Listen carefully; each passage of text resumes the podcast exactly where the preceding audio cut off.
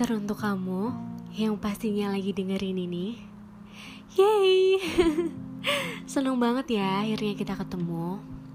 Oh iya, aku mau ngucapin terima kasih banyak Untuk kamu yang udah mau join ke podcastku. Mungkin ini adalah podcast pertama kali aku. Ya senambi untuk mengisi waktu luang di rumah Aku ingin sharing aja ke kalian. Nah, podcast pertama aku nanti Kita akan bahas tentang menikmati luka.